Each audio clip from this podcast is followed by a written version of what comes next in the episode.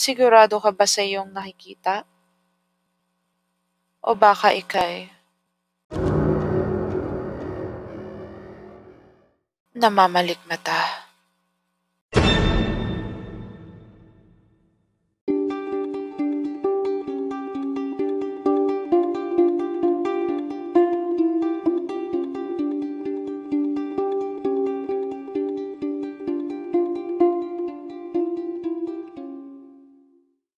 Ateneo de Naga, or known as ADNU, is one of the oldest university in Camarines Sur. This was established in 1940 when American Jesuits took over the province. That time, it only consists of one building made of wood. During World War II, ADNU campus was used by Japanese colonizer as prison. All Jesuits, except Brother Adriatico, were put into prison and tortured.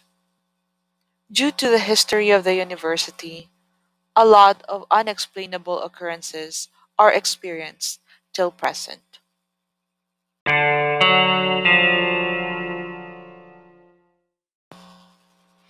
Ito ay isa sa hindi ko makakalimutan na experience during my college year sa ADNO. Explain ko muna itsura ng wooden building. L-shape ito with two floors. Sa unahan ng building ay yung four pillars, tapos sa first floor left side ay yung four classroom, which are MR15, MR16, MR17, at MR18. Yun yung pinakadulo. Every room ay may two doors. Isa sa likod ng classroom at isa sa harapan malapit sa whiteboard. Well ventilated ang rooms dahil sa puro bintana ito at may mga puno rin sa gilid. Other faculty and offices naman sa second floor. Ito yung tipo ng building na alam mo na na sinauna dahil meron pang siwang sa ilalim. Mukha siyang floating building. Ang purpose ng space sa ilalim ay dahil nasa swamp area ito noon, nung di pa develop ang Naga City. At prone ang university sa baha at putik. Allegedly, doon daw inilibing ng mga Japanese yung mga Jesuits na ikinulong at na-torture nila noon. Freshman year ako nung nangyari to, meron ng university event na kung saan mag-overnight yung mga estudyante sa loob ng campus. Meron pa noon concert, games, and food buffet. I think nga yung mag-concert that time, Chico Sai, kasi yung vocalist ng Chico Sai is from um, Albay ata, if I'm not mistaken. Anyway, uh, may mga students from other campus din na invited para mag-overnight. Yung iba, nagpepe ng tent. Yung iba naman, parang picnic style na, alam mo yun, naglalagay ng sapin sa grass. Sobrang saya kaya noon noon. I think ngayon wala nang ganun. So, kaway-kaway sa mga Atenista from Naga na na-experience to. Anyway, um, around 8 p.m. noon, busy yung lahat actually, lahat ng facilitators para sa concert na magaganap. Busy halos lahat, yung iba naggagala lang sa loob ng campus at syempre, isa na ako doon. So, kasama ko noon yung tatlo kong high school batchmate. Um, pangalanan na lang natin sila na si Van, si Aiko, at saka si Mel. Um, nagkaalukan lang kaming pumunta sa wooden building at nagtatak actually, nagtatakutan pa sila. Uh, tumambay lang kami sa tapat ng MR16 na classroom kasi nilagyan ng mga facilitators ng harang papunta sa four pillars dahil nga doon sa concert preparation.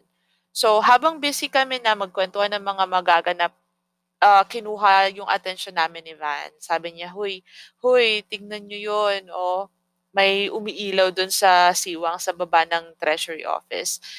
Um, sabi niya, parang mata daw. Sabay turo niya kung nasaan yung kumikinang. So kami naman, sabay-sabay naman kami tumingin sa kung saan siya tumuro. Tapos ang sabi ko, baka pusa lang yun. O kaya kung anong klaseng hayop na tumatambay sa ilalim ng building. So, tumalikod ako ulit uh, dun sa tinuro ni Van na kumikinang. Tapos, nakipagdaldalan ulit ako kay Aiko. Tapos, sumagot ulit si Van. Sabi niya daw, parang imposible na pusa yun. Kasi ang laki naman. Laki daw ng mata. Parang size ng mukha ng tao. Tapos si Mel, sumang-ayon naman kay Van. Feeling ko nga nananakot. At first, akala ko nananakot lang silang dalawa. Kasi nga, syempre, creepy na talaga yung mismong building. Pero, syempre, sobrang daming tao, sobrang daming student that time kasi nga may event. So, parang minaliwala na lang namin. So, ayun, uh, sinagot na lang namin ni Aiko na nananakot nga sila, ba diba? Tapos tawa na lang kami. And then, napansin namin na parang di na mapakali si Van that time. Saka di na rin siya nagsasalita. Tingin siya ng tingin dun sa tinuturo niya kanina. So, ayun, nagulat na lang kami lahat nang bigla siyang bumalikwas. Tapos sumigaw na, ulo ng tao, ulo ng tao.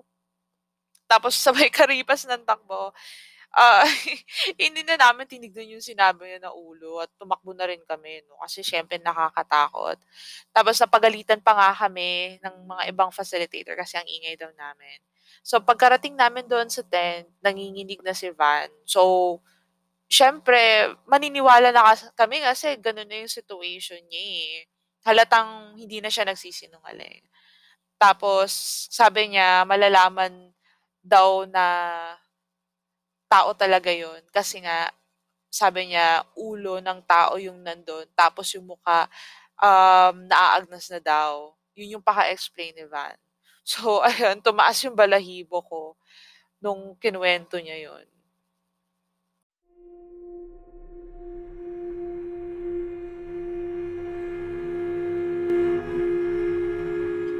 Natunghayan niyo na naman ang mga kwentong kababalaghan na hindi magpapatulog sa iyo tuwing gabi.